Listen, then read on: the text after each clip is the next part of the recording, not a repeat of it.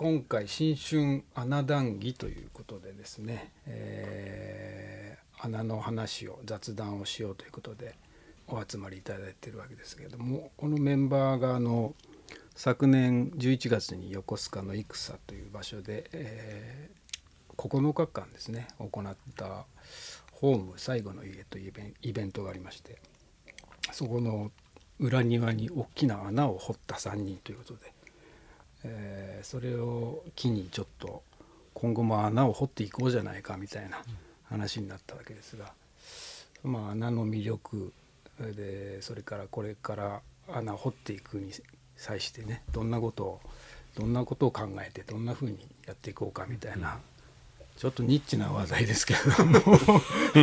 まあ異常に盛り上がっちゃったんですよね穴掘っちゃったらね。えー、えー、そういう感じでちょっと穴の話を中心に雑談をしてみようじゃないかということで、はい、えー、本日は三浦秀彦さんのアトリエに再びお邪魔して収録させていただいてますが、えー、とまずはじゃあその穴をなんで掘り掘ることになったのかっていう経緯というかねところからちょっと思い出して話していこうかなと思います。はい、はい、これはですねあのおそらくあの直接穴掘ろうかってなった瞬間っていうのはあのまず覚えていて、あのロケハンっていうか三浦さんも来ていただいたロケハンか、えーと、セッティングの何かの時にあの、はい、近くの,、はい、あのカトリアさんっていうあの角打ちのね 場所がありまして我々の我々のホーム ここであの終わった後毎回ねあのいろんな話をこう交わすんですけどそ、ね、はい、その時に「あじゃあ穴掘りますか」って言ってからあのスタートしたのを覚えてるんですね。それを三浦さんと話したんですかね？それ覚えてますか？いや相当お酒飲んでたので なんか穴の話になったのは俺も覚えてるそうです。ね、ええ、穴は穴です、まあ掘っちゃいますかって言った瞬間はね覚えてるんですよね。穴穴キーだみたいな話をしたんですね。穴はアナーキーだとかね。それ以前に一応あの家っていうのがテーマの企画だったので、はいはい、まあ、穴も家じゃないかっていうかね、あのもともと穴で暮らしてたこともあるという、うん家の機能があるっていうことで、うん、なんかあの、まあ、企画を立てる段階で一応その何かしら穴を掘ってそこで体験する感覚みたいなのを展示したいなとかっていうのはつらつらあって、そういう話ををちょちょちょっとずつねしてたのかなと思うんですけど、あとはあれですね三浦さんがあの裏庭のあのくぼみ見てね竹やぶのくぼみみたいなところを見つけて、うん、ここがいいってね、ここを中心にちょっとなんかインスタレーションを展開しようかなみたいな提案があって、そうなんですよね。僕僕の方ではなんか室内で作品的なものを展示するっていう選択肢はちょっと避けようと思っていて、うん、なんかまあ屋外で庭のようなもの、うん、で隠れ家のようなものを作りたいなという漠然としたイメージだけあって、うん、でその庭の隅のこうくぼみっていうか竹やぶの茂みっていうところがなんか気になったので、まずは場所としてはそこをまあ敷地にしたいっていうかその場所にしたいっていうのからスタートしてますね。うんうん、あそこのくぼみはねもともと猫の通り道だったってダンズがさん言ってね、うん、そこを強引に塞いだんですね段塚さん。通らないように。そうですね。隣に猫おばさんっていうね呼ばれるおばさんが住んでて、あの近所の猫をね、あのなるべく飼ってるんですよね、そこの通り道だったという。獣道みたいなところで、まあ、そこがちょっと残っていたんですね痕跡として。そうですね。確かにあそこは気になったんですね。あそこはもう皆さんだけじゃなく何人かがねやっぱ気になってる穴だったんですよね、うんうんそうですね。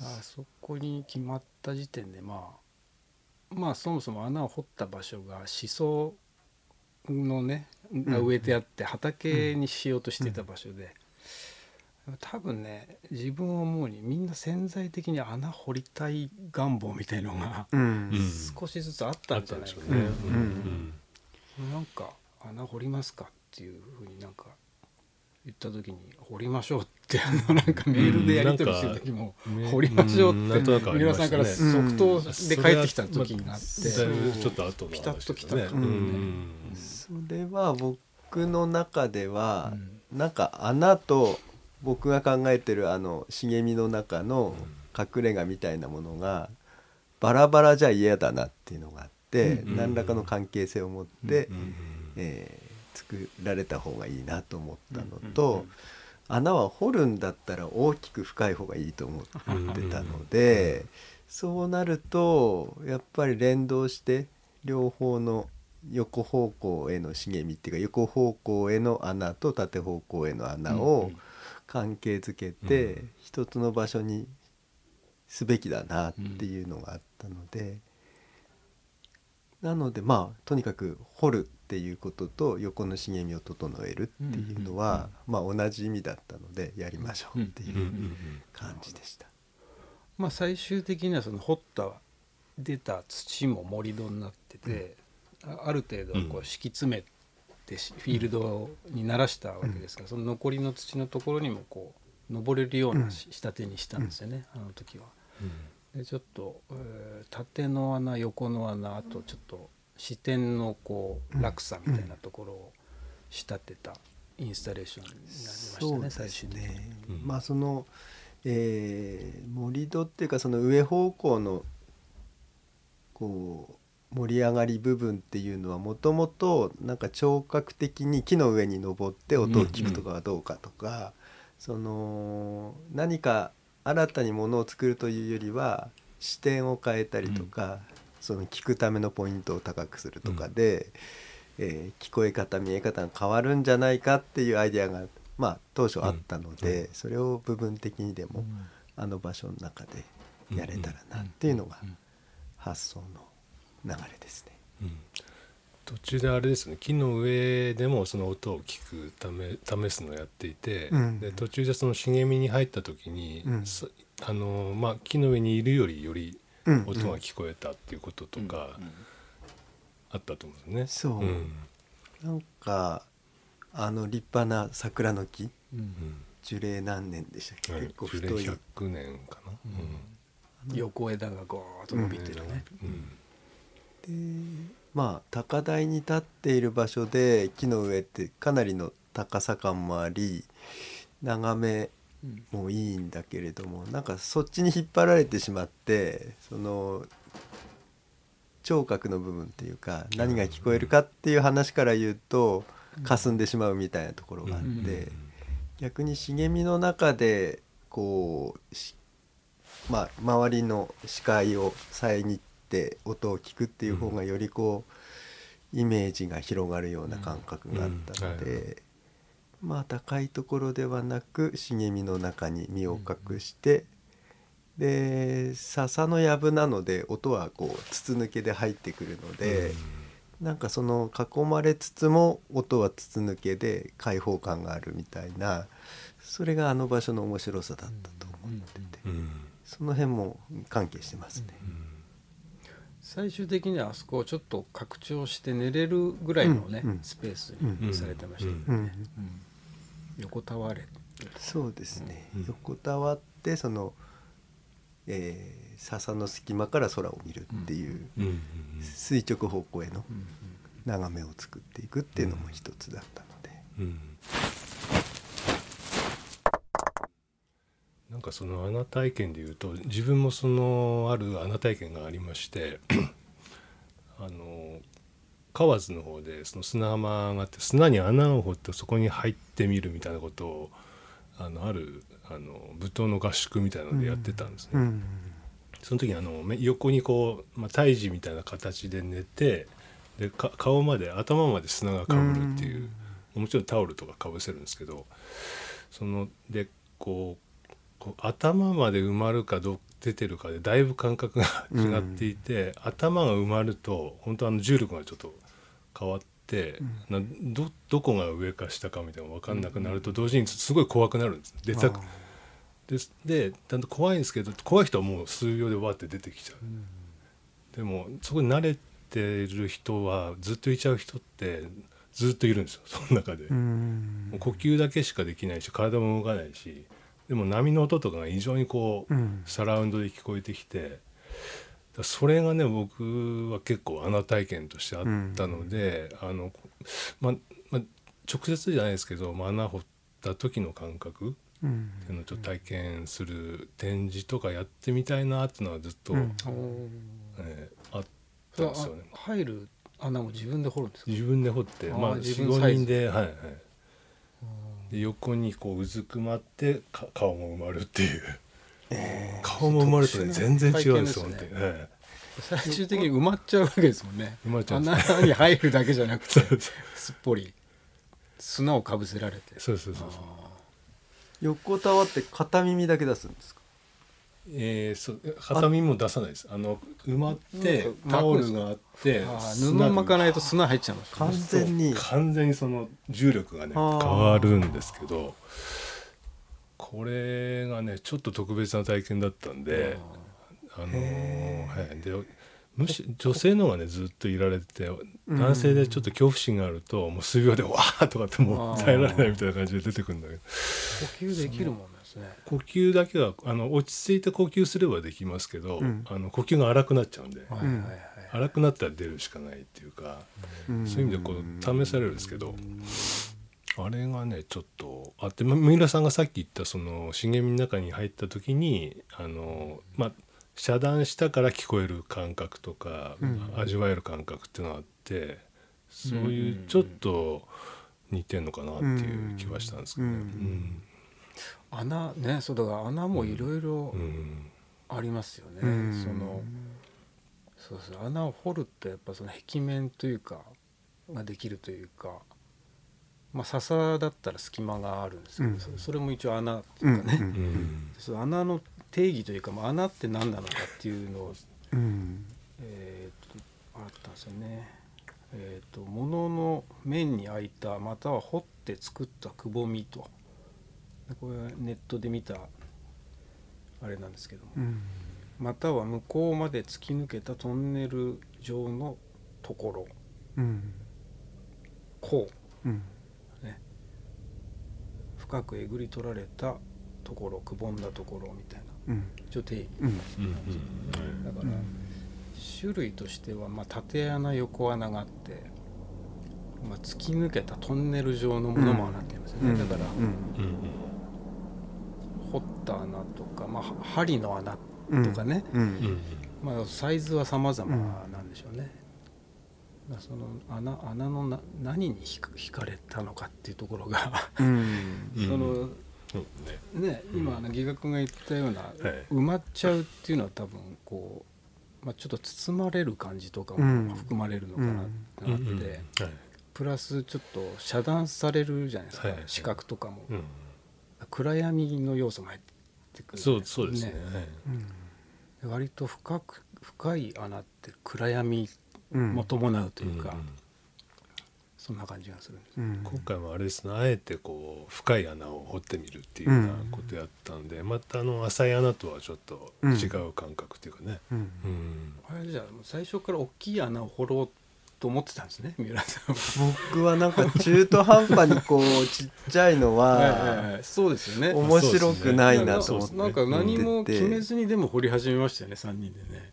ただただまあとはいえですよあの、うん、段塚さんに断らなきゃいけないんで、うん、まずは、ね、穴掘っていいですかっていうのは許可が許可は取ったんですかね、うん、いいよって言ったもんだから、じゃあやるかっていう、その時でまああの場所でえー、っとだけどどんぐどの方向でどんな形の穴にするかは打ち合わせましたよね、うん、少し。あしました打ち合わせをメールで少し交換してでその後こう現場でなんとなく決めました、ね。うん、丸い穴なのか四角い穴なのか。でサイズは多分あんまり決めずにこう、はいはい、まずは丸じゃなくて四角だろうっていう話で。その場所に対してどう振ってどのぐらい角度がついてるのかみたいなのはある程度決めてスタートしましたよね。あの時は最終的に、えー、測ったら1400四方でしたよね。うんうん、えー、っとねそう。えー、っと縦横1400で深さが1300。1300はい、うんうん、そうですね。で静止ほぼ正四方形の形に穴を掘ってそうですね。縁は、途中4 5 0センチから粘土質がね、うん、出てきてちょっと硬くなったんで、うん、ある程度こう避けたりしながら、こう掘り進めていったら円,、円錐っていうんですかね、えー、四角錐っていうんですかね、こうよじれた四角錐みたいになって、正方形がちょっとこう90度。そうですねの底が曲がった底ができたみたいな。結果そういうふうになったっていうね。あれがなかなか味わいがあったかなと思ったんですけどね。そうですね。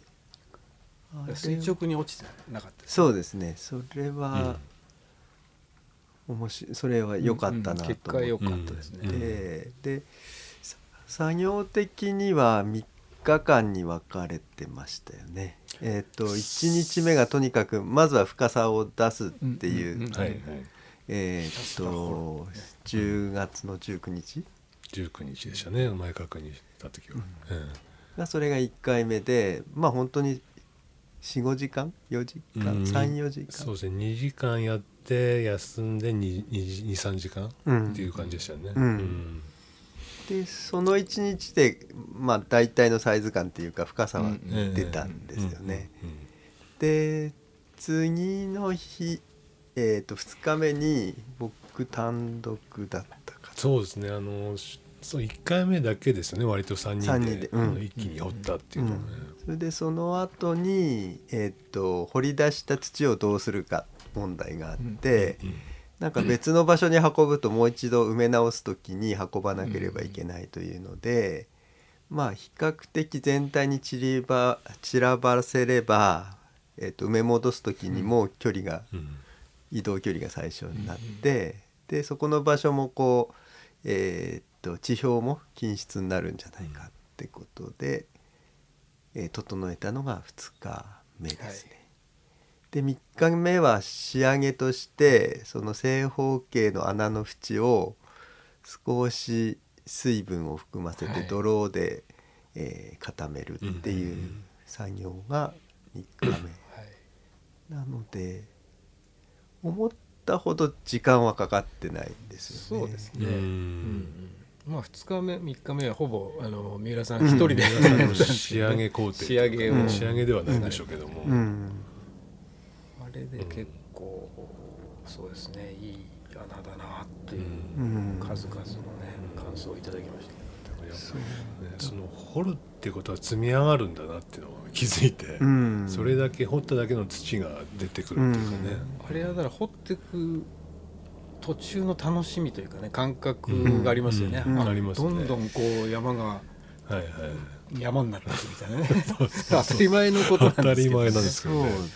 これが何でしょうかね。楽しいというか、うん、高揚しましたね、うん、なんかね。だからなんかえー、っとできた穴はいろんな人がその展示会の間いろいろ体験してもらったっていう、うん、作用はあるんだけれども、やってる側とすると、穴を掘るという行為自体が非常に楽しくて、それに興奮しているっていう感じだったので穴がどうかっていうより穴を掘るという行為自体がすごいシンプルでで非常にこう肉体労働で直接大地にこう向き合ってる感じでかといってそれで農作物をこう収穫するとか植えるとかっていうふうな農業的なこう未来への何かこう一時的な目的になってないですそうだから純粋に掘っていく純粋な楽しみになっているっていうのが僕にとってはすごい面白いな。そうですね。かなりこのカタルシスがあるっていうか、うん。穴掘り範囲になってくるんですね、うん。単純作業をずっと3人でこうローテーションでうん。掘り続けてると、うん。うん。あのまあ、まあ短時間といえど何時間ね、まあ、延べ5時間ぐらい必死で動いてたんですけど、なんとなくこう合理性みたいのがこう生まれてくるというかね、うん。こうかカゴを使ってあげた方がいいんじゃないかとか、最適な方法がね見やつかってくるんですよね。こうかってういう、ん足足のここが階段になっていくかなみたいなね、うん。な降りる時はここかなみたいな。道筋が見えてきて、そうですね。うん。ここを踏んでここを踏んでここを踏むと降りやすいよとか。うん。あそこの持ってった土のね山のところも、なん自然にあそこになったでしょ、なんかここの辺あこの辺ですかねみたいな感じに。そうですね。ね。うん。あれよあれありますね。山盛りになってたんですプロセスが。ですね。今記録の写真写真を見てますけどね。見返してますけど。あまあそれやっぱ草、草あがー結構あったとこからでしょうねね掘るのはね、うん結構でもあの土の木の根が張ってないというかねあの比較的掘りやすいというか。それは幸いでした。ね、えーそれがやっぱり大事。大事というかうん重要な要素だったかなという。そう。なんです。石も出てこなかったしねあんまり、えそう石というより粘土の塊は出てきたんだけうん。うん。それもこうえーっと笹やぶの周りに少し並べる感じで、そうですね。そうですね。それ自体がまあその場所を作る要素にうんうん。うんなったので、それも面白かったなと、うんうんだから周りにその穴の周りに道ができて変な回廊っていうかね。うん。回廊状になってままあねしたね。場所空間性がすごく、うん。あれでなんかねあの粘土のかけらを配置したことでちょっと収まったというかそうですしっくりきたうん。感じありましたね。うん。よくでもあの時スコップあれだけありましたね。うん。あ持ち込んでないですよね。うん。そうあのじ自分は一本ね持ってったんですか？持ってったんですけあど意外とねあもであそこにもあったんです5本ぐらいよねありましたよ。ね畑用ですかね。畑用でしょうね。うんうんちゃんとあのケンスコとカクスコがあって、うん。やっぱ掘る道具も大事ですよね、うん。うん。だんだん深く掘っていくとやっぱり一人しか入れなくなるんで、うん。それを土を上げる作業とかね、うん。あれが課題かなっていう気がしたんですけどね。やっぱりなんかその膝ぐらいの深さまでは本当にえこ心地よくっていうかすごい楽えに、こう土を持ち上げて移動させるこうんうん。う垂直方向の距離が少ないのでうん。楽だったんだけど深くなると急にこう大変になっていく。労働感がだんだんこう増してきますようね、ん。最初のそうなんですよ。23すくいなんかこう希望に満ちてこうサクッといく感じが進んでる感じがすだるんですよね。んだんこうヘビーになっていく感じとかもね、うんあとは最後の深さ調整は結構面白かったかな。あーそうですね。初め僕は、うん。あん あの深さ方向で言うと、まあ、当然こう大きくて深い穴がいいとは思ってたんだけどまあなんかこう人間の胸ぐらいの深さまで掘って、こう胸ぐらいのところにこうグランドレベルが来るみたいなうん。感じが面白いかなって思ってたんだけどそうするとまだこうさっきギガさんが言ったようなえっ、と包まれるその、うん。直接その完全に体に全部接したこう埋められるっていう感じとは違うんだけれども、その穴の中に体を完全にうずめるっていう感触がなさすぎて、うんでやっぱり肩まで浸かるっていううん。感じの方が結果的にはよくうん。てそれに近いところまでね。掘った感じですよね。うんそうですね。まあ背丈の差にもよりますけど。調査がね。三人三様だったんで、うん、どこで止めるかとかね、うん、もうちょっと行くのかっていう、うん、あれありましたね、せめぎ合いというかね。目線の話がありますよね、あの何が見えるかっていうこととかも、そうですね、そこに立った時の。ね、まああの穴あの穴についてはもう3人結構いろいろ語り語れると思うんですけど、見てない人にどれだけ伝わるかちょっと写真もね上げつつそうですね、と思うんですけども、まあ。そう、僕の頭の中には結構一つのあのなんていうかえー、サンプルとして、うん、えーと、物葉の作家の関根信夫の「磯生大地」っていうすごい記念碑的な作品があるんですけど、それは、えーと、土をこう円筒形に掘って円筒形に、それをその土自体を今度は地上に円筒形に形作る、完全にこう、同じ形が、えー、と密なものと,、えっ、と空空な状態とそれをこう対比させるっていう作品があって僕は大好きな作品だったのでなんかそれとは違う面白さを出せないのかな。同じ土っていうことと同じ掘るっていうことと掘り上げた土が少し盛られているっていうところを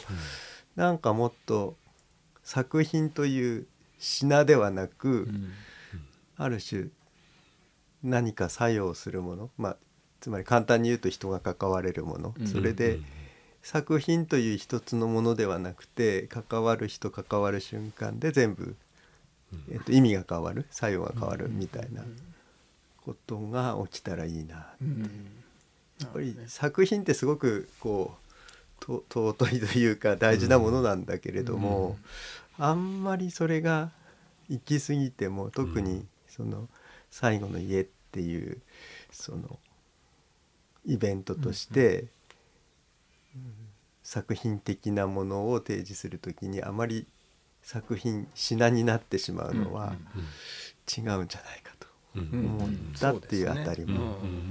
なので、まあ、縁のとこはこう丁寧にすごく、整えたん。ですけどあれは良かったですねなん。かアフリカの土の家みたいな感じになってて良かったですね実はそのあれをやる数日前にある展覧会で泥の話のすごいあのムービーを見てそれをあ泥っ土だけど泥にできるなってもっとみずみしいもので滑らかな泥の雰囲気とかを加えたらまた変わるんじゃないかっていうそれでこう影響を受けてあそうだったんですね。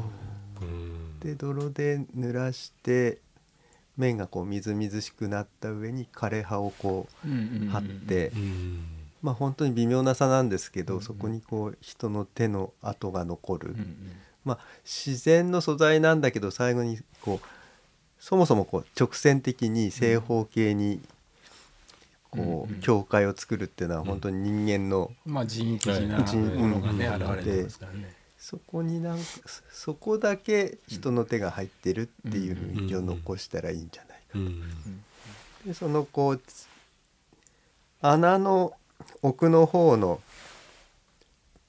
表情はとにかくラフにした方がいいなと。そうですね。結構ラフめでしたね。うん、なんかいろんな可能性がね、うん、感じられる、そう、なのでラフな感じで。額縁はしっかりこう正方形であって、覗き込むとそこの中に、まあ四角錐的な空間なので、パースペクティブがついて、でそのそれぞれの面はラフ、うんうん、その大地そのものっていう感じにしたいと思ったしそうなったのがすごく良かったかな。ちょうどいい塩梅になったんですよねあの粘土の感じがね。うん、よかったな。家っぽくもあったかなっていうあの、岩のテラテラ感が。うん。うん。あの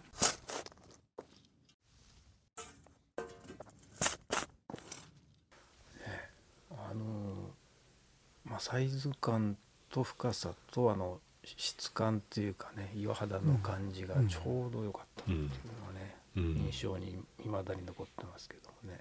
うん。もう入ってよし眺めてよしっていう感じでしたね、散々3人で遊んでましたけどそこに。ね iPhone 入れて。みた中でり布を貼ってみ見たりとか。中で音鳴らしたりとか。したりとかね。なのでそういうふうにいろいろ遊べるっていうのが一番いいなと思って、そうですね。その作品として提示してしまうことでやっぱ限定されてしまう部分がやっぱ出てくるんで、そうやっぱ行為としてその掘るっていうことにまずうんうん。うん。まず関われるなら関わってほしいというかね、うん。そう。喜びがまずあるっていうのがあるので、体験をしてほしいですそう、よね。が結局価値を持つのはものこう。固定されたものではないなと思っていてそこでなんか体験できること体感できること。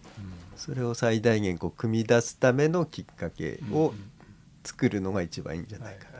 それが作品なのかどうかはちょっと置いといてなんかいろんな人がそういう体験するきっかけうん。として穴はすごく有効なのではないかとうん。思いますね。なんか自分が面白いなと思うのはそのもの例えば作品としてあれがものと捉え方もあるんですけどもものという割には空間なんていうんですか空じゃないですか、うんうんうん空っぽなものもの状態を穴と呼んで、うん。それをこうなんていうんですか味わうことになるわけうんで、うんそこがすごい俺あの魅力的だなと思ってて、何なんだそれはと。で掘る掘ることでやっぱりちょっと穴穴を掘ったってこう自分の掘った穴だっていうなんかちょっとし、所有感というか、うん。ね、なんていうんですか自分の穴みたいな感じも出てくるじゃないですか、やってやったぞみたいな、うん。うん。なんかその感覚ってなんだろうかうん。みたいなね、うん。で物質が言ってみれば移動しただけじゃないですか。うん。そこになんかポカンとしたものが起こるというか、うん。ある。うん。ないっていうものがあるみたいなものを、前にした時にこうそこでじゃあ何をこれをどう使おうかとか、うん。これは何なんだろうって考えるあの時間がとてもなんかね、楽しかったんですよね。ねそうう。んだから穴っていうそのまあポジティブに存在するものじゃなくてネガとしてないというあるっていうか ないというのがあるというふうな状態っていうのがまあこう人の行為とか出来事から言うとその穴穴があることで次の出来事が起きる。すでにあるものがあり続けるんじゃなくてそこの空想なところに出来事が吸い込まれるっていうか、うん。招き込まれるうんみたいな、まあ二重の意味でその空想なんじゃないかという気はしてて、それが面白い。な。そうですね。なんかやっぱり引力がね生まれるですよね。穴を掘ること。そうですよね。うん。誰かがその風穴ドラゴンボールみたいな穴だねみたいなこと言ってて。言いますよね。うん。風穴風穴がこうなんかいきなり開いた穴うん。がそこにあったっていうか、でそうするとずーっと穴を見ちゃうっていうかね、うん。あのいろりとかあの焚き火もそうですうけど、ん。穴の中をずーっと覗き込んじゃうっていうかね、あの不思議な引力が生まれるんだなってう。んいう、何も足したりもしてないのにうん。うん見ちゃうっていうかね、うん。まだなんか焚き火とかは分かりやすくて、うん。その急進的なぬくもりあえ熱であるとか、まあ光であるとか揺らぎみたいなものが目の前にあることでこう意識がこう急進的な作用するっていうのはすごく分かりやすいんですけど、穴も全く同じような力を持っていてなんか途中でいろんな実験をした中で穴の周りに椅子を並べて、うん。その目の前穴っていう状態でこう、向かい側の人と対話をするっていうのはなんか不思議なこう体験。今までしたことのないような、うん。なんか対話する時って大体こうテーブルなどがあってある距離感を保って会話することが多いんですけど、いきなりそこに目の前に穴があってその上をこう会話が行き来してる感じとかっていうのはすごい面白い、そうですね。その面白い以上の説明はできないんですけど、できないですね。うん。異次元でしたね、距離感がまずおかしかったですよね、うん。この正面に向いてるのに。ちょっと離れすぎてるのかなみたいな、うん。でも声は聞こえるうんぐらいの距離なんだけど、うん。なんか視覚的にはやっぱ言葉が穴に吸い込まれていくんじゃないかぐらいのなんかうん視覚的なビジュアルがあって、見た目には和やかなんですけど話してる方は結構やっぱ穴を意識うんせざるを得ないというか。面白いあの意識だと思うんですよね。うん。そうそうそう。そのサイズ感もちょうどよかったんですよね。ううんん。微妙ななんか。そう。感じでしたね。うん。なのでまあそういうこう穴という、うん、ネガティブなその殻として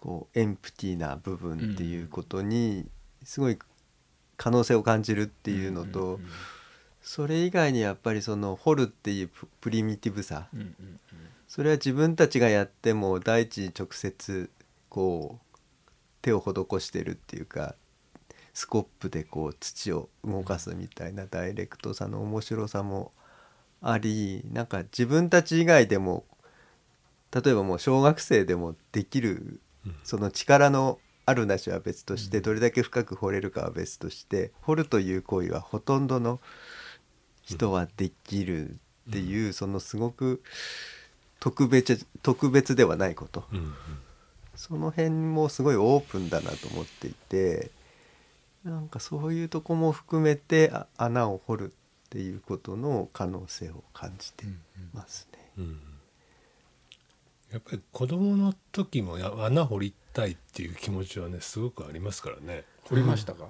掘りました。掘りました。掘りました掘りました。掘りました。掘りました。掘りました。それしか答えようがないです。それどういう状況で掘り掘ったんですか？遊びとしてですか？うん。一人で掘る。あの友達と一緒とかじゃなくて、友達と掘ってました。友達と友掘ってましたね。それもうん。なんか目その時の目的があったりするわけですか？何かを埋めてやろうとか落とし穴を作ろうとかっていうそういうのは少しあったかもしれない、うん。あとは僕が生まれた家の裏山は縄文式土器とあか矢尻とかが出るとこでそれは掘りますね。掘ると出てきちゃっうんてそれも面白かったなるほど。掘ると何かが出てくるうんみたいなね、うんありますよね、うん。そう。俺逆に庭に穴を掘ってた子供なんですけど一人で、一人で。それがね出てくるんじゃなくて何かを入れる宝物みたいなのをあこうブリキの缶みたいに入れて、うんうんこうビニールで何重にも濡れないよううにしてこんう一回こううずめるみたいな。うん。隠す隠すっていううね。ん動物小動物みたいなことうですよね。ん。でなんかタイム一人タイムカプセルみたいなのやるんですけどもう気になっちゃって気になっちゃって寝る前にあれどうどうなってんだろうって。もう3日後ぐらいにもうもう掘り起こすんですよ。ああったあったみたいな。場所が分からなくなりそうってね。3日後にもう見ちゃうっていう。ねそれを繰り返してましたうけどね。ん。へ自分はやっぱ砂浜ですかね。あ砂砂浜掘りやすいからね。うん掘りやすいのとあとどんどん水が出てくるじゃないですか、うんうんうんうん。水掘って掘っあのどんどん出てきて何が出てくるのかなってういう、ん次にっていうようなね、そういうこととかが。うん。穴掘って、まあうん。子供掘りますよね穴うん。ねあるんですよ。そう。縦にも掘るし横にも掘った記憶がありますね。こ横。うん。横に掘れる場所があったってことですね、うん、裏のあ裏の山に。山に。このつなげたりとか縦と横そういうのやってましたね。縦と横の手がぶつかるとすごい嬉しいんですよ。ああ、はいそれは結構砂場ではそういうのたくさんやりました、はいはいはい。貫通の喜びですね。貫通の喜あびいいですね。味わった。砂ですよ。それ。うん。えあとはまあまあ掘掘るっていう以外にもまあ穴って結構通学路とかにあの石垣の隙間にこううん。祠みたいなちっちゃな穴とかがあって、えうんうん。そこにやっぱり物を隠してましたね。うん。何かこう入れる自分のものをそこに入れておくみたいな、うん。で確認しに行くみたいな、うん。なんですかね。うん穴のなんか魅力ってなんですかね？その穴に引っ張られる感じがあるんですよね。いまだにあの東京の街とか歩いてもちょっと不思議な穴とかあるんですよね。うん。なんで開いてんだろう、うんうんついね見ちゃったり写真撮っちゃったりするんですけどね。急にちょっと日常が逸脱するっていうかポカッとこう開くっていううん。普段見てる風景がちょっと変わる？うんみたいなことがあるのかなっていう。う。ん。そうですね。うん。まあほぼ着目されてないんですよね、ええ。大概のそういう都市の穴って。あうん。の最初は目的があって作られうんたらしきものなんですけど、うん。ただポカッとそこうに何かを待待つでもなく、うん。主張するでもなくそこにポカッと空があるんですよね。それを見つけちゃうとなんかねこう気になる。気になったからといってそそれがな 何としていいかはもうわからない存在なんですけどね。さっきその穴の、えー、と辞書的定義の中で、うんうん。トンネル上に向こう側と通じてるものと通じてないもの両方穴と呼ぶっていうのは、まああの「こう」というその、えー、と漢字で書くと区別できるのかもしれないけどその2つは結構違うのではないかなっていうふうに。大きく違いますね。うん。うん。で出口があるんですね。そうそう。で僕は大学院の論文は窓についての空間的史論っていうのを書いて、窓が持ってるその空素性っていうか空な空っぽなことっていうのがすごい重要なんじゃないかでそれをまあ自分のインスタレーションの作品のえっ、とコミュニケーション論みたいなことで書いて、何か作家の思いを伝える媒体として作品があるのではなくて人が関わって初めて出来事が起きる。その出来事自体を作品の鑑賞すべき対象にするっていうふうに。まあ作家はその空疎な部分っていうか空っぽな部分を与えることが作家の使命でありなんか自分が主張したいために作品を制作するのではないのではないかと。うんいうふうなことを書いたんだけどなんか穴もそのなんていうか、うん。空であるからこそそこに何かが、えー、と生じるための余白っていうかうん余地としてあるっていう感触はすごく共通してるな。うんうんまあ、窓はその向こうがあるのでまた、そうですね。割と気候としてはトンネルに、うん。浅いトンネルというかね、うんうんそこすそう。すり抜けていけるというかくぐり抜けるというですけどまあ僕が書いた論文はその浅さっていうのをなるべく深いうん。あの厚みのある窓っていうのが価値があるんじゃないかっていう。ああなるほどね。トンネル上とくぐれるっていうような。うん、ある程度その、ああ確かにね。うん、うん。それが意外とないですよね。そう厚みのある窓っていうのは、そうするとそこに人がこうとどまれるっていうことも起きるし、窓の中から内と外外を見るってこともできるし、うんうんなんか普通は平面にうがたれた枠っていうふうに考えるので内か外かになるんですけど厚みがあるとその中間が境窓の中に境界ってことですね。ん、境界がこう面ではなくて空間になってくるっていうのが面白い、うん。うんと思ってうん。その時は書いてました。なるほどエンプティってね、うん。最近よく一緒にパフォーマンスやるの渡辺忠さんという方もエンプティ、エンプティっていうんですよね、だからその主体である作家の主体なんてなくていいみたいなこと、うん。だからその空っぽなところに何かが起きるんだっていうようなこと言ってて、その辺はなんか共通項を感じますね。そうですね。あのそういうトンネル系でいうとあの近くにですね子供の頃交通公園っていうのがあってですねドラム缶が3本ぐらいこうドラム缶ってなんてコンクリートのなんですか、うん、ああ土管？土管っていうんですか、うん、土管が3本ぐらいこう置いてあって、そこが好きでしたね入るのがね、で子供が3人ぐらい入れるんですけどまあ両方両切りだからこう、入り口も出口もどっちにもなるんですけど、こう丸い世界がこう両方にこう開けてる感じ、だけど自分はこう隠れてるんですよね、世界から。あの感じはなんか好きでしたね。うん、出口が見えるトンネルっていうんですか、うん、すぐそこにある、その深い窓っていうのはなんかそういうイメージしましたけどね。トンネル長いの怖くないですか？ずっと出口がないトンネルとかずっと走ってるとなんか変な気持ちになってくるんですよね。ね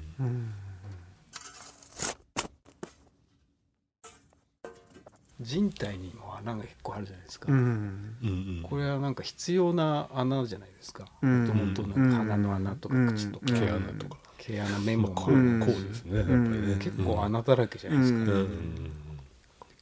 ケツの穴が小さいやつだなとか言うけどいろんな穴に関することもあると思うんですけど。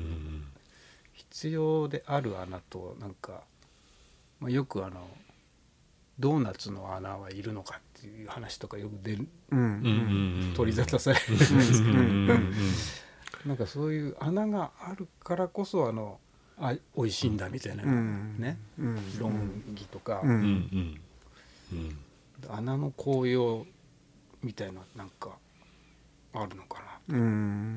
そこに何かが通るための穴っていうかね。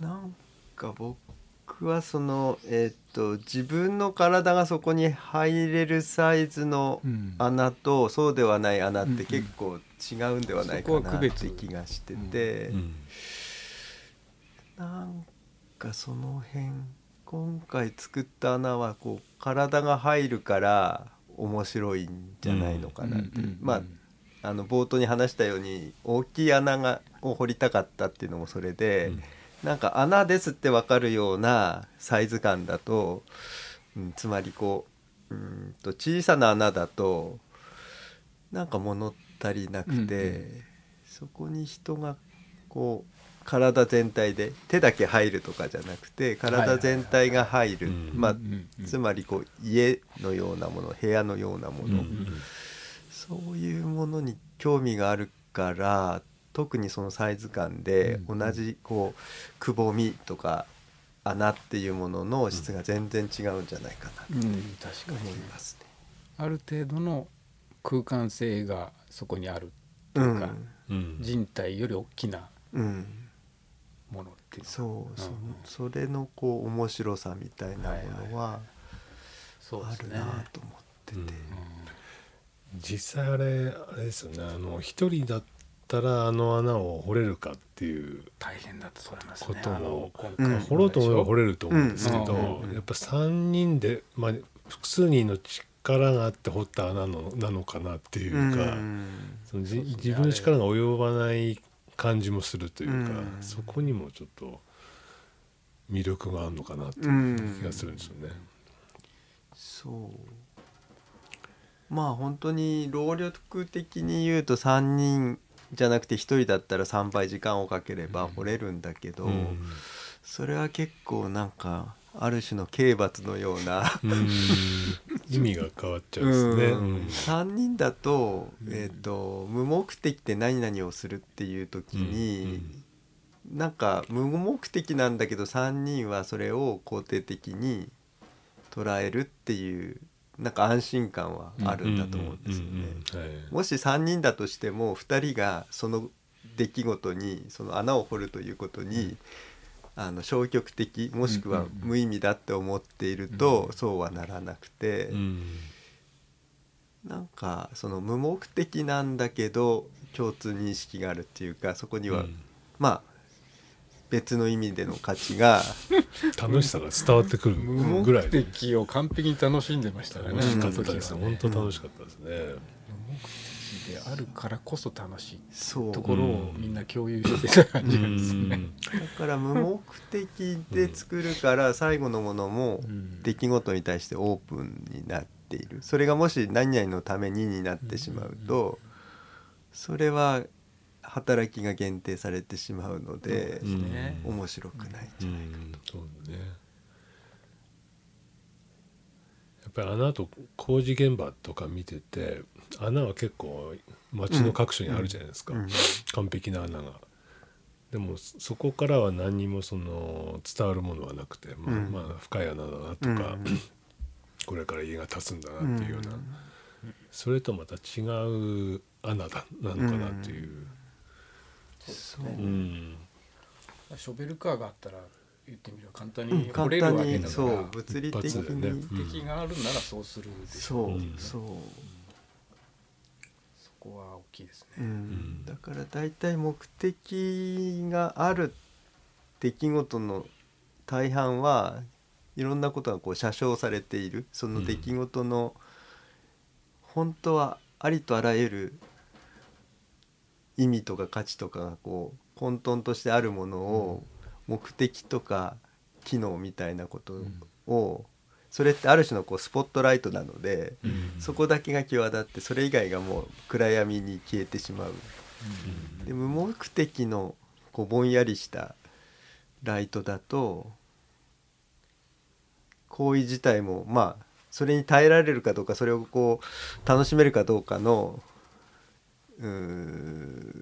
ことにこう依存しちゃうんだけどもしそれを楽しめるとしたらそのありとあらゆる可能性みたいなものを全体で組み上げられると思っていてなんかあまりにもいろんなことがこう目的とか機能とかっていうことで片付けられている時代だからこそ純粋に何のためにって聞かれた時に答えに困るような穴を掘るっていうのが面白いんだとうん。思っているんですよね。ね、しかもあそこ128段登った先にまたあの穴があるそうあったっていう。あの事実はねね面白いかったのかなっていう、うん。うん。ロケーション的にも最高でしたねあれね、うん。そうですね。う。ん。山の高台の上に穴を掘ったというね、うん。うん。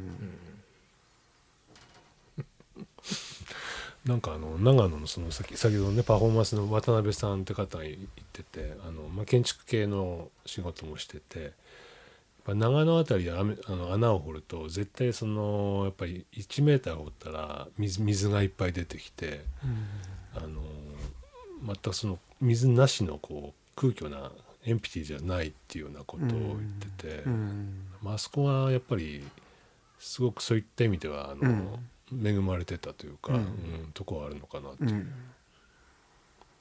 そうですうん。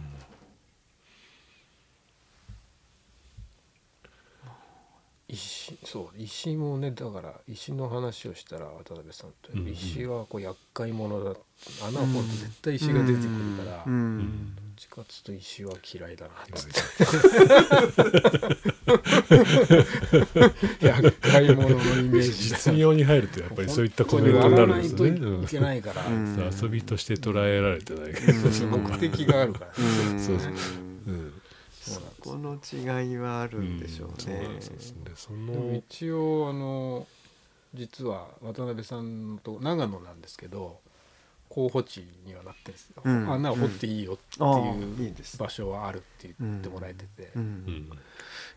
逆にこう掘ってくんだけど石に当たったら石は残したまんま掘り進むみたいなことができるとうん。なんかこう額縁のように綺麗に縁を取って眺めると石がゴツゴツしていてうん。で石は残ってるけど土は全部取り除かれてるみたいなものもなかなかいいんじゃないかなと思います。掘ったらもう新しい穴ですからね。うん。うん。うん。人類初の穴になるわけです。うん。とりあえずうん。だからその穴のなりのその場所なりのなんか穴がうん。また楽しみだなと思ってね、まあ一つとして同じ穴はない。穴はないないでしょうそう。ね。だからそこも可能性の一つだと思っていて、まあ三人三様にそれぞれその場所の土をサンプルしてますけど、はいはい。やっぱりその場所あこれそうなんですね。あそうですそうです、うんそう思いましたね。えー粘土の部分にも入ってますね。なのでその土地がどういうこううん組成なのかどう、ねそれも含めて、うん。その場所に穴が作られるうん。全体のお話っていうのが面白いな、うんさっき言った小学生でも掘れるみたいなすごくプリミティブで誰でもアクセスできるような行為だけれどもそこがそこのい土ってどういう、まあ、地質学的にどうだとか歴史的にその場所はどうだみたいな話まで掘ろうと思ったらいくらでも掘れるのうんそうでなんかそれを本当にダイレクトに土とか穴とか掘るみたいなことでやれると本当にこういろんな方向から興味を持てるっていう、なんかその芸術とか文化でその目指すところはなるべく間口が広い方がいいなと思っていて、うんすごいこうマニアックな人だけ楽しめるっていうよりはなんか小学生見てから見てもその出来事が面白いとか。だけどそれはなんかこういわゆる子供騙しみたいなそのただ単にエンターテインメントだっていう話ではなく、同時にそのうん。マニアマニアックっていうかすごく専門家から見ても広がりを持ってるような間口の広いものがいいなと思っていてそういう意味で穴を掘るっていうのは場所とも関わっているし、最もプリミティブな行為だし、うん。そういうとこにすごい可能性を感じて面白がっているっていうこと をどんどん掘りたいなっていうのがあるんですよね。そうするとじゃあ今後の穴の予定っていうところで話を進めていくとすると、はい。先ほど三浦さんが言ったみたいにある程度人が入れるサイズっていうのは重要だっていうことになってきますね。うん。うん。だけどなんかいろんなまだそれは決めつけなく僕の興味としてはそうなんだけど、うん。いろんなパターンを作ってみるっていうのもありのような気がします。自分的にはちょっと丸い穴行ってみたいなっていうのはちょっとあるんですね。丸い穴とあのちょっとなんていうんですかね。垂直に落としたいっていううん。願望がちょっとある。うん。自分もこう棺桶を縦にしてると落ちる感じスッと入る見たいなっていうで頭のてっぺんまでが地面っていうような、うん。あるいは首とか、うん。そういうのも、うん。うん。まあ、ただその場所ありきなんでそこまあそうなんそこから発想されるものとえかうん。これはもうありますよね。途中変更っていうのもねうん。十分うん。考えられうるし。ん。だからなんかこれをしたいからそれを目指すっていうよりはいろんなこう要因が重なり合ってうん結果的にこうなったみたいな作り方の方がうんいいのかなって。こうしたいからこう掘るっていう話だったらもう重機持ってきて掘れば っていう話になってしまうのでじゃなくて場所が教えてくれるぐらいのね感じがいいんですね。だから出来上がりよりプロセスを楽しむとしたならば、プロセスを楽しむ楽しみ方の一つには不確定な要素をその場で判断していくみたいな、ある種のインプロビゼーションのようなうん。うん面白さがうん。あった方が良いって。初めからこう楽譜があってそれだけそのように弾きましょうみたいなものづくりだとなんか場所をそこでやる意味もあんまりなくなってくるし。もう誰がやっても一緒になるのでもっとその不確定な要素をその状況状況で判断してまあ無駄に苦労しないとかうん。無理をしないとかそういう作り方がいいなと思って、うん。まあ今回もそういうこうその状況状況で直感的に決めているところがあって、うん。そね。それが楽しさのこう元になってるんだと思うのあとはあれですね掘ってからのこの使い方というか、うん、いろんなそのカフェカフェにするのかとか、うん、映画を見るかとか、うん、あのある程度その期間をとってその、いろんな人がその穴の使い方を楽しむというか、そういったふうに展開したらいいかなと思うね、でもそれってやっぱ掘ってからじゃないとわからないこともあるし、あの事前にそのじゃあ何月何日は盆踊りや、穴盆踊りやりますよみたいなことっていうのもちょっとどうかなと思うし、まあ、掘ってからの話なのかなっていう、あくまでも。うん。まあちょっと長く味わえると楽しいですよね。あの今回の穴もあの壁面に草がね生えてきたり、うん、芽がこう、いぶいてきたりするのを見るとちょっとまた楽しかったで。すよね。穴を穴を掘るとやっぱりこうね埋めたくなるっていうのもある。何かこう放り込んでみたりとか、今回穴納めで費用させをバンバン炊きましたけどまあでもねかなり醍醐味がありますけど。そこに入れたくなるっていう心理もあるんですが、穴を穴のまんまこう放置してお、長く放置しておくみたいなのもちょっと見たいですよね。そうなるとロケーションがなかなかね、うん、人のうちの庭か。まあ公共の場が難しいですよね、だから割とイメージとしてはだだっ広いところに掘ってみたいなとかね、のっぱらみたいな,、イメージだけありますね、どこに掘れるのかっていうのはあるんでね、とりあえずマルコス邸、ね、はい、一応候補、うん、第一候補でしたが、ちょっと家の整理っていうかね両替が住ん。でからにし,、した方がいいっていうことで、うん、3月以降ぐらいになるかなと。ちょうどいいんじゃないですかね。ね。そんな暑くなる手前のね、ちょっと肌寒いぐらいの頃に2回目の花掘りをできたらなと思いますけどね。なんかカフェにするんですよね。そのもともとね。コロナ前、えー、よく日曜日にねカフェをやってたんですよね、うん、まあ知り合いだのだけ呼んで音楽かけて、カフェみたいな、うん、それを再開したいっていうので、今アトリエみたいになってるとことキッチンをこうチェンジ場所をチェンジしたい、それが済むのが多分2月以降、みたいなことなんまあ、そのカフェをやるタイミングに合わせてその庭の行ったことありますよね。反対側の、ちょっと畑みたいにしてたりするんですけど、そこを掘らしてもらおうかなという話が、いいよと言ってくれて。るんです穴掘る？いいよ。っつって2回確認してますからね、多分大丈夫です。けど、ただそのそのカフェをしてる間に我々が掘るのかその前に入って穴をある程度仕立てるのかとかその辺の詰めというかやり方どこまで穴掘りっぱなしでいいのかとかそういう話もした方がいいと思うんですよね。カフェに行きたい。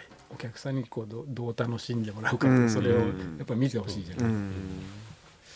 その辺の話をちょっと具体的に。していこうかな。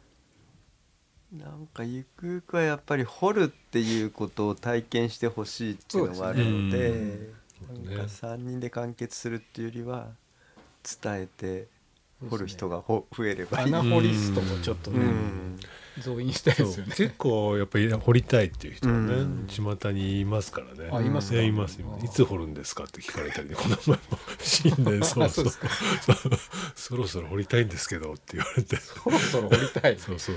もともと掘ってる人なんですか？掘ってない人なんですよ。あの穴を見てから掘りたいっていうあいいですだったんですよね。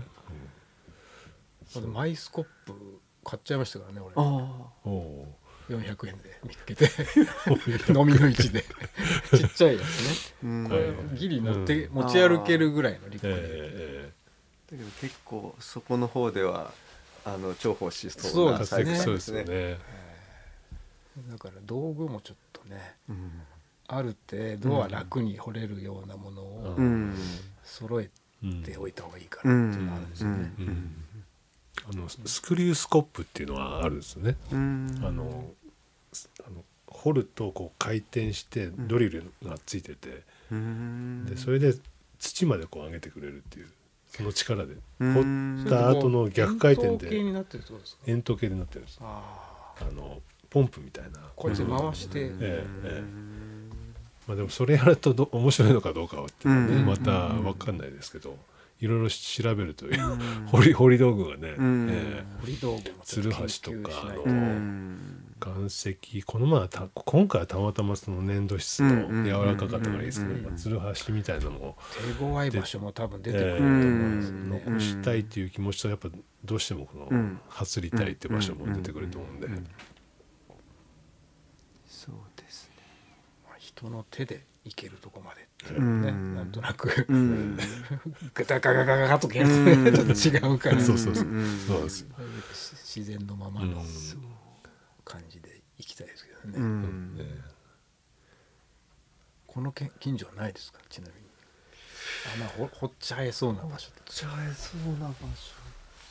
庭はちょっとご家族の許可がなんか難しそそうれとやっぱりねあのあの八作のあ根が結構長くそうですよね。根を切っちゃうのはちょっとね。そうなんですよちょっとその辺の話、ねこまあここに限らずそういうのは、生態系生の話態系の話ってのは少しあるので、えそこも含めてなんか急いで掘るっていうよりは、えうん。そうですね。例えばここに掘るとしたら、うん。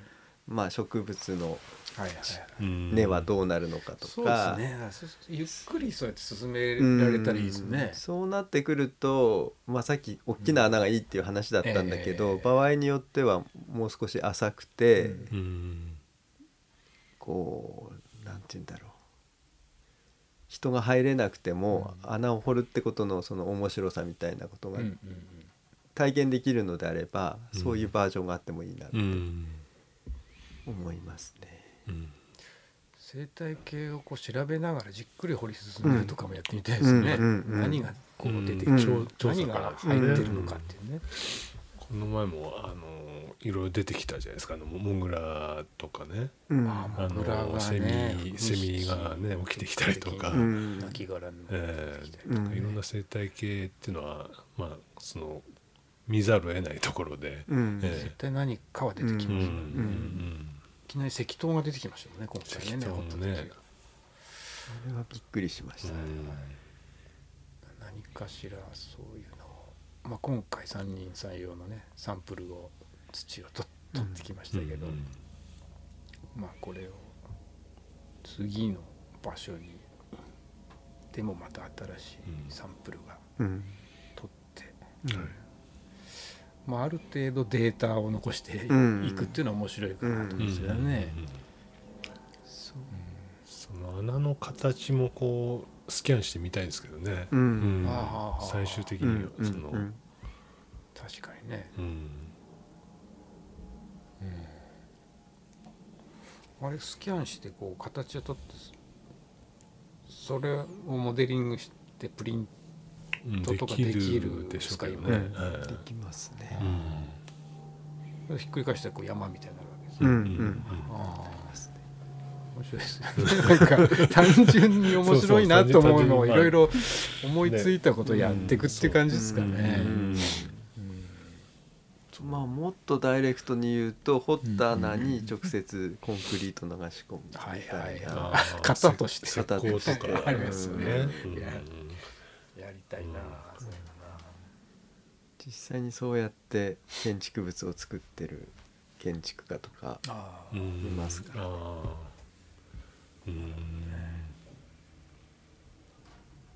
まあ、土はそうですよね。アースっていうぐらいですからね、つうん。地球と地球で遊ばしてもらってるみたいな感覚ですよね、アースパイプっていうのはなんかアメリカのなんかヒッピーかなんか本でうんね、うん。うん。穴こっちから穴掘ってこのこっちからも穴掘ってさっきのつながるじゃないですか。はつながる。うん。はい。こっちにこうタバコの葉っぱを入れてこうそこから吸うみたいなアースパイプっていうの見た時結構 感動しましたけどね。すごいこと考えたなボワッとうん。出る。地球で地球を吸うタバコを吸うみたいな。っていうようなうんタバコかどうかわかんないですけどね地球をパイプにしちゃうんだ。なんかそういうやっぱランドスケープ感がね発想も浮かんでくるというかねね。うん。うん。そうですねさすがに手掘りだと温泉を掘るぐらいまで掘れないと思うんだけど、それなりに行った時になんか新しいなんかね思いもよらなかった発想が出てくるんじゃないかな、うん。縦に掘ると横も掘れますしね。今回ちょっとポコッとうん。穴が開いてあれも面白かったですよね、うん。うん。あそこから焼酎出して、穴場にするとか穴場ねやってくれよみたいなね。話もありましたけどね、うんまあとりあえず候補地は今のところ2つで、うん。まあどんどん、うん。まあ、今年は3回ぐらい掘りたいですね。少なくとも。なんとなくね欲張りますね。少なくはあのそうですね。うん。ちょっと掘り掘りの練習もしないと、なんかあのちょっと意味が出てきちゃうんですけど、まあ、自分もちょっとな何か小屋を作ろうと思ってたんですよ自分のところに、うんせっかくなんであのうん縦穴式のうん。小屋を作ろうかなと思うんうですよね、庭に。掘って、うんあの低いところから屋根立ててやるっていうのを、うんそこでこう火を起こせるよううに、ん。暮らすんですかそこで。うん何かしらその毎日火をこう触ってたいなみたいなことをちょっと思って、うん。でそれもねでもさっき三浦さん言言ったように、うん。その生態系とか根根とか調べないと、うん。まあそうです。っていう気がしますね、うん。それも面白いかもしれうなんいとか、うん。木の多いとこはねやっぱ根が張ってそうなんですよるのうでね、ん。やり始めるならばまあ継続したいっていうのがあはいって、うん。なんか当然今回本当にある種偶然に掘ったことがすごく楽しくて、面白いなと思って始めるんだけどそれが単発で終わるともったいないし、はなんか本当に楽しいものって何度やっても楽しいはずだし、えー、と何度もやればそれに関わる人も延べ人数で増えるので、なんかそういうこう地道でも少しずつ広がって本当に掘る純粋純粋労働っていうか、うん。労働っていうと何々のためにこう成果のために働くみたいな感じなんだけど、穴を掘るという純粋労働みたいな。うん。うん純粋行為ですね。ねこううん行為のなんかうん。うん行為で生まれたものからまた純粋な何かうがん。生まれる感じがしますよね。なのでそれがこうじわじわと広がるためには持続するっていうか、うん。継続するっていうのがすごい大事だと思うんですよね。だから僕がモットーとしているのは熱しやすさ熱しやすく冷めにくいっていううんのがいいかなって。今回本当に瞬間的に面白かったので、熱しやすいしなんかそれをこう面白さを持続させて継続の中でもう一度味わっていくっていうのができるといいな、まあ何に対してもそう思ってるのでなんかこう新たな試みをするとそれにプラスでこう増えていくので。どんどん増えていきますよね。わかりますよ。でもそうですね。そういう意味であの、まあ、穴掘りも日本じゃなくてもね世界中でできると思うんで、うん。そういった意味も面白いし、うん。やっぱりあのほ掘るとね今回本当元気になるっていうか、うん。楽しみとしてやると、うんうん。あのなんで、まあ、継続的かつこういろんな場所でその規模の大小はあるでしょうけど、うんうんいろんな場所でもややれるよううん。な仕組みとかを作りたいなとかっていうのはありますね。そう。うん。うん。あのそうですね。うん。なんか掘って埋めるまあサイサイクルというか、うんそもそもあの地続きなん地続きというかうん土とかね、火とかうん。石とか、まあなんていうんですかねエレメンツがもうプリミティブなものうんで揃ってるんで、ずっと楽しめるというか、石が出てきても自分はた、楽しいんですね石好きだから、でそこで火を焚くっていうのも楽しいっていうのも、ずっと楽しいっていう要素もなんかやっぱ穴穴 は永遠に楽しめそうだなっていうのがあるから多分興味がずっとあり、あるのかなっていう感じはありますけどね。水を入れてもよしっていうかね、うん、水は入れたくなりますね。ね。そこに木があってもよしとか、うん。多分大体のベースの要素はうん。関われるっていうかね、案件というか、うん。うんそれが一番楽しいんですようね。んまあそれはこう我々の中で面白いっていうだけではなくて時代的にもそういうこうプリミティブでダイレクトで、うん、目的性の薄いような出来事っていうのはこう極端に少なくなっているので、昔だったらその穴を掘るみたいなことは日常に近いところにまあちょっとニュアンスは違うかもしれないけどもあったような気がしていて。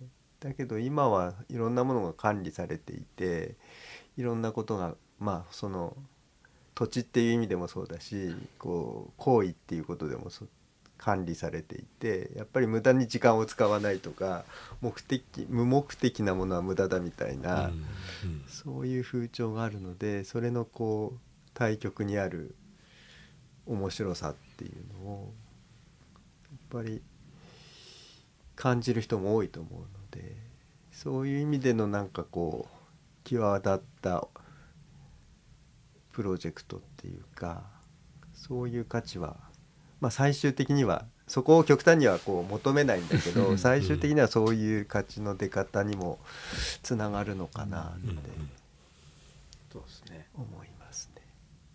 感じる人はもう穴見ただけで感じてましたからね。うん。うん。うん。そうなんですよね。面白かったのはあの体験した人が次の人を、はい。アテンドしてるそうそう。ねあの説なんか連鎖がすごい面白くて、えーそうですね。入ってみると違いますよなんてそうねそう僕らが説明する前に。紹介する。そう紹介してくれて魅力を伝えてくれてる穴入りました？とかっていう。感じそうですね。穴が何かを生んでいくというね。今回のだからイベントも振り返っていくとうん。やっぱいろりも穴だし、うん。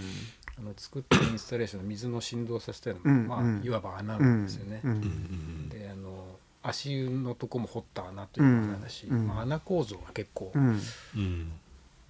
に人が集まるみたいなん構造にはなってたんだなっていうのはね、うん思いましたけどね。浅浅くてすごいでかい穴とかも多くうんどんだけもう穴ってわからないぐらい浅くて広いみたいなのがね、うんやってみたいですけどね、そうすると砂漠とかやっぱ海とかがうん。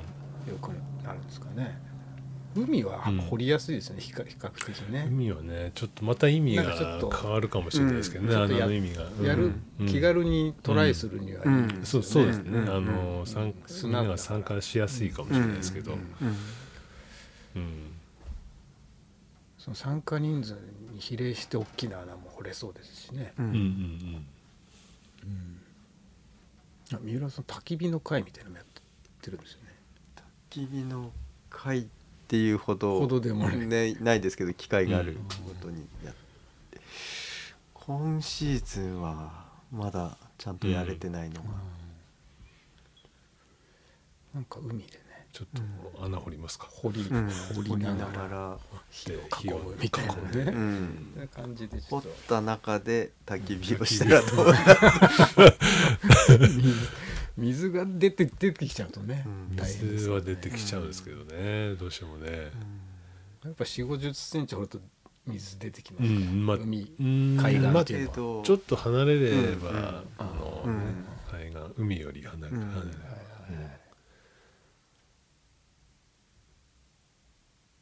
予行演習うん兼ねて、ちょっとやりたいですね、うん。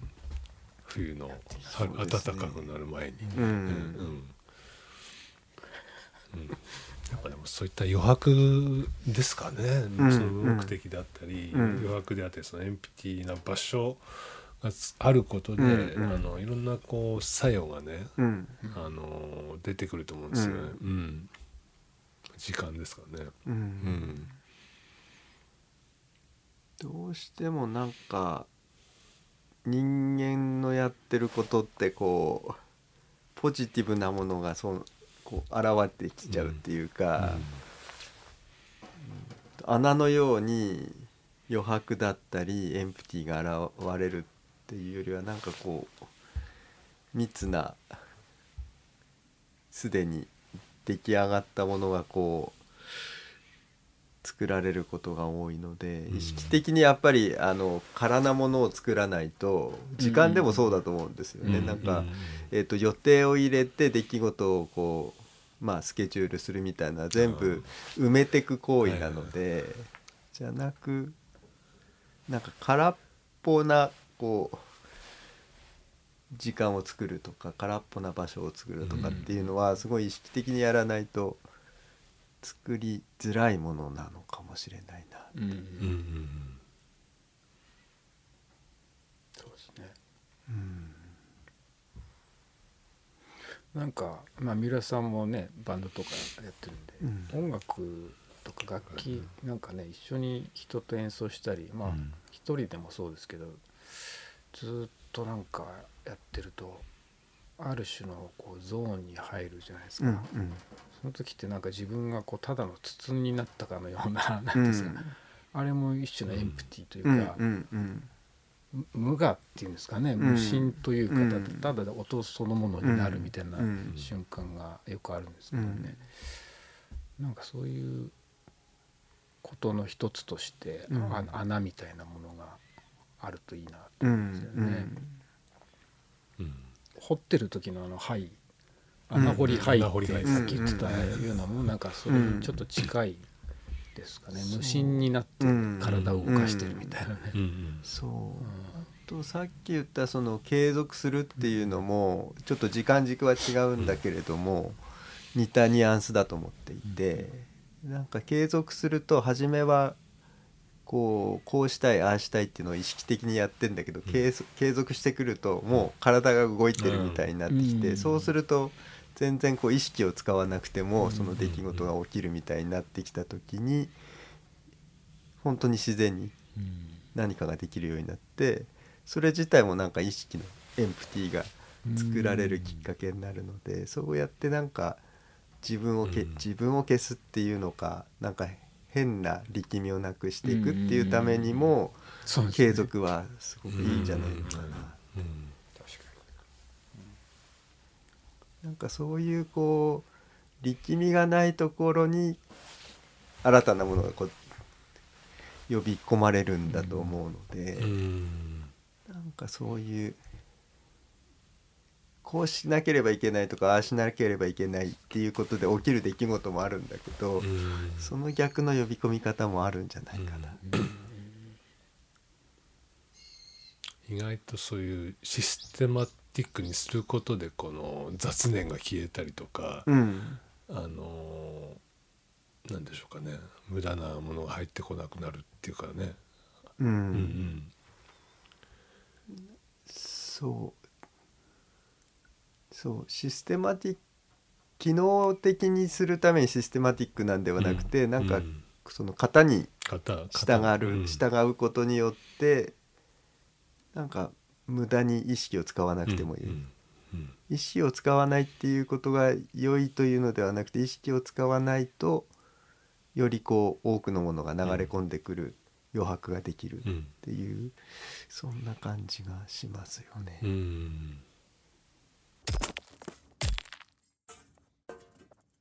あの深く掘った時のねちょっと話が始まって。どうやったらあれこう土をうまくこうより楽にあげられるか問題ってなるんですか、あの時はたまたまあのなんていうんですかショッピングのあのカゴが 何であったんですか、はい、そ分かんないですね。スーパーのあの店店外持ち出し禁止って書いて持ち出し禁止のあのカゴが2つあってそれを交互にね。まあちょうどよかったっちゃ、あの場所としてはすごくベストな選択だったっていうのなんですけど、小さいバケツを、ね、小さいバケツですくってあそこに入れるっていう流れ作業だったんですけど、あれなんかいい機構ないですかね、やっぱ紐とか使ってこうグッと上げるとか、なんか。なんかあのやっぱりこう例えばペペットボトルを切ったような素材でこうやって書き出す、ももっと硬くないといけないですけど、よくあのヨットとか、あのカヌーとかで水をこう書き出す動画、あれの穴がついてこういう、はいはい。そうそうす。るとその体の動きと連動してできるというか、なんかそういう道具作れそうですよねなんかね。便利な道具で。なんか便利すぎない道具を作ってみたいですね。ね。なんかその穴専用で、うん、こう多分便利な方向とか機能的な方向に行くとあるこう修練が起きて、既存のものにすごい近くなってしまうので、うん、そうではなくてそもそもなんか早く掘りたいがために掘ってるわけでも確かに確かに。その掘るっていうことを楽しむための道具。道具が欲しいですね、そうですね。多分そういう道具って世の中にはないと思うんですよ。まあ。労役感がちょっと薄まるような楽しい道具があったり土がくっつくとかね。伸ばしたらくっつくとかね楽しいねそういうそういうのとかがあるかどうかとか楽しくなるそう。そもそも楽器なんていうのは道具なのかどうかって言われると一応英語だとミュージカルインストゥルメントなので道具っていうこう区分になるんだけど、そもそもまあ楽しむための道具っていう言い方はできるとしても、何かこう何かを成すための目的を達成するための道具感は薄いと思うんですよね。だそれになぞられたような穴を掘ることを楽しむための道具みたいなことを考えると結構面白いのかなと、ね。うん、それぞれ考えてみたら面白いですね、うん、開発してこんなの作ったんだよ、みたいなね、垂直に上げるっていうのは結構力がね。こうそうですね。狭い場所で垂直に上げるっていうのは、なかなか力がいる、うん、なんかそういうこういう滑車のなんか引き上げるやつとかバケツに入れて、深くなるとそういうのがあるかもしれないですね。なんかねそれも、うん、よくできたやつじゃなくてね。うん、うん、なんかその、最終的には楽しむ道具なので機能的な道具とはちょっと別のものになるとしても、うん、なんか人間がこれまで穴を掘ってきた歴史っていうのは無視してはいけないと思うので、うん、それを調べるのも結構面白い面白いですよね。あこんなやり方とかっていうのはありそうですよね、うん、そう、その辺もなんかそのいろんなこととこう連結してる面白さっていうか、さっきの土地の文脈とつながってますよみたいな話と同じように穴を掘るという歴史ともつながっているので、うん、なんかそんな広がりで一つの出来事が本当にいろんなこととつながってるなっていうのをまあ実際に直接掘るっていう体感も含めそういうこう、うん、広がりを感じ取れるのはいいなと思いますね。うん、今回ちょっと面白いなと思ったのはその円円錐じゃない四角錐の底がどんどん狭まってくるじゃないですか。地面が減ってくるじゃないですか、面積が。で最終的にもう自分が立ってるとこを掘る、っていうことになってるでしょ、自分が邪魔。自分が邪魔になってくるんですよ。そうね、で俺どうすればいいの？と思ってグッてスコップ入れたのに自分の立つ場所がないって、あれがちょっと面白かったですね。穴の口から逆さずりにしてくれればいいのにみたいな。そうなんですよ。だからそこで結構重力のなんかね、うん、釣れない感じがあって。ここからどうスコップスコップはまっすぐだからこうはそのままは上げられないしっていうね、うん、あのちょっとジレンマ、ね、それもありますよね。プ狭い面積でスコップの絵が使えてしまうみたいなのはありますコップ自体にこう貯めるうん。機能がないと、機能ね。やっぱり。そうするとダブスコみたいなダブスコこううんこういううん挟むスコップになってくるわけですよね。まあその辺もちょっといろいろ。うん、ちょっと考え探たりしながら求できそうな、歴史も掘りながら。うん。ねうん、文字通り掘りながら。ねうん掘りながらね。土掘りながら歴史も掘りながら。うん、という感じですか？という感じ？ですか。でも尽きない感じ。好きなんですけどね。好きだよね。1時間半話してるんですよね。1時間半？あそうです どうもまとめますか？そうですねね、うんまあまとめなくていいか。穴のうん、くまま。うん、まあとにかくややりやってみるやり続けてみるっていう中で自然と答えが出ることなんだと思いますよね。なんか頭から初めっからそのこうしようああしようっていう出来事ではないような気がして、うん。やってみたら面白かったっていうこと。を、またやってみたら面白面かったよっていうね、また またっていうのを続けれれば一番、そしてやっぱり穴掘りたいっていう人がね、うん。どんどん出てくるうんんですね、今回もあの前に掘ったのはもう11月とか10月ですからね。うん。期間が空くとやっぱりまたちょっとあのそういう呼びか呼びかけづらいというか,、うん。だから本当さっき言うようにもう本当はなんかね定期的に掘れるような 仕組みが穴場。穴場を。あ今日の穴みたいな今日のその自然にねそれが出てくるようなね感じだとね、うん理想的にはですよ。うん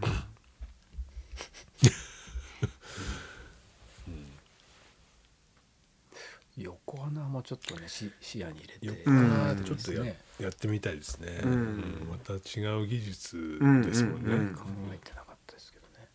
うん。基本昔の防空壕っていうのは割と横穴が多かったですかね。うん。一回あれ下に掘るんですか。やっぱ岩肌にこう岩肌っていうか山肌を掘っ横に掘っていく。入り口をまず開けてそこから下る。ちょっと下るんですかね。下ってるんじゃないあ下ってるとかまあその地形によるでしょ。うね、うん石の、結構なうんサイズで掘る掘ってたわけですよねあれね、村人のあ,、うん。ある程度の人が入れるような、うん。多分もともとあったも その構造を生かしてるんだと思うんですね。うんうん。と奥でこうつながってたりとかね、うん。いろいろあの穴を掘ってきた技術の歴史がね、うん。ありますよね。うんうん人海戦術ですよ ね。多分。そう。うん。楽ではないですよね穴を掘るって楽ではないですね。うん。まあそれを言ったらなんかジムとかで体を動かすのも楽ではないですよね楽ではない。でまあそれを楽しんでるわけですよね、うんなんかそういうフィットネスがあってもいいああそうですね。だって格闘技を楽しむねフィット人人もネス穴掘りフィットネス。今最先端は穴掘りだ。そう。土だらけになって土まみれになるっていうのが、はいはい。はいまあ別の意味でもうんうん。いい作用、まあ、あの土に触れたりね、うん。やっぱ元気になるっていうかね、うん。やっぱり土僕一時期まあさっきお見せしたような陶芸やってたことがあるんですけど、やっぱり他の素材と違うっていうかこう、うん土に触れる感じっていうのは、単純にね、単純に。うん。なのでそういう意味で本当にいろんなこう出来事の接点に穴っていうのがあるなっていうことをうんうん。感じますね。うん。やっぱ横穴で言ったらあの一つあの個人的なエピソードなんですけど、うん。昔あの今よりは雪が降った頃ですね、うん子供の頃、うん。やっぱりその結構積もる日もあって、うん。まあ、すぐ溶けちゃうんですけどうちの。でもその学校まで歩いたら 1, 分ぐらいの場所に住んでたんのでその、雪をこう掘ってって、学校まで行きたいなっていうことをずっと考えてたんですよ。ね。えそんなに積もった？そんなに積もってた日もあったっていう。背丈ぐらいあったってこと？屋根屋根、ま、いや一家の窓の途中ぐらいまでたまに降るんですよ。ね。そうするともうちょっと降ってあのトンネルをトンネル掘っていきたいなっていうこととか自分の夢もあるかもしれないですけどあそういうのは考えてましたね。横穴ー雪確かにね雪掘るうん。の面白いですよね、うん。まあ、実際雪国に住んでたら大変かと思うんですけどいやいやそうですただまあそこを掘って別の場所に、うん。まあ、アリとアリと同じような考えですけどね。豪雪地帯だとねやっぱ立山とかうんまああっち行くともうバスより高く雪が積もってたりするうん。ん。で、うん。そこを横穴掘っていくのはちょっと危ないっちゃ危ないですけど、うん。危ないですけどね。凍ってれば多分可能なんですよね、うん。ちょっとロマンティックでもあね。りますけど掘りたいっていうのはやね真っ白い世界うん。を掘り進めていくっていうのがねえ土とは違ったなんかえそううん。そうそう。うん。ありますよね。鎌倉はよく作りましたけどね。鎌倉はね、はい。山を作ってから横穴を掘るみたいな行為ですね。掘るっていうですね。掘る場所を作るみたいな最うん初に、うんそれはありですね。あでも土をまず盛らなきゃいけないから、うん。土をどっから持ってくるんだって話、うん面白いですねううん。んだからカッパドキアとか本当あの住居として掘ってたのかただいっぱい掘ってったらこの身を隠せるとかこうちょっとおも面白い構造をいろいろつなげてとか、うん。そういったなんかどうやってなんで掘ったのかなと思うんですよね。すごいだって迷路みたいになって迷路奥がね、もともとでもうん。くぼみはあったんじゃないですか、うん。うのはまあ多分そこで遊んでたんでしょうねやっぱり。うん。雨もしのげるしうん。みたいな。掘り進めちゃったんですね、うん。それでねうんどんどんどんどんね、ね掘りやすかったんですかねそれもあるでしょうね。質多分。質ねが、それはありますよね。ちょっと詳しくないですけど。海岸とかね、うん。ちょっともしかしたら。掘りやすいし崩れにくくて。うんうん。いや好きな尽きないです。とりあえず掘りましょう。とりあえずまあ掘るはという掘りことで掘りたいですね。まあ日々意識をうんたまに穴のことをね、うん考えたりしながら生活していきましょうの2024年20春という形で、はいはいそうですねうんええ雑談を。ありがとうございます。ありがとうございましたあのスコップね。スコップ皆さん用意してね。あ、そうですね。うん掘り方。マイスコを用意して、うんうんスコップ自慢でもしながらまた、うん。そうですね。長靴と。長く。長々 長継続そう的に長靴とね。最初掘った時ササンンダルでやってたんであれは痛かったですね。ゴムサンダルですねあれ。ひどかったですね。あれはちょっと舐めてんだろうと穴の神様がいたら怒られる格好でやってね。よくやりましたね。でもあれね。さすがに埋める時は長靴を履いてきましたけどね、うん。ちょっとやっぱ長靴必須ですね。長長靴靴とスコップは最低、うんあと汗拭くタオルぐらいですね、うん。そのぐらいでなんとかなるかな、うん。なんかやっぱりそれってすごい大事大事でですよねえー、と服装とか靴とかをそれ用にするとうん。すごい自由になるっていそううか、ですね。あー土って汚れたくないっていう気持ちがあると、うん。もう全やっぱりうん。そうですね。違うんですよね。うん。汚れてもいいってなるとすごいこう、自由になれるしうん。近くになれるんですよね。うん。あとサンダルは危ないですね。ちょっ危ない。ずるっとなったり。よくサンダル壊れなかったですねあれ。あれはね。うん。なんとかなりましたね。うん。あとはその体験する人たちもあの、汚れてもいい服装で来るとやっぱり接し方がまた変わるんじゃないかな。うん。そうですね。そうですね。汚れてよくなれば穴の縁に直接座るみたいなこともうん。できるので、うん。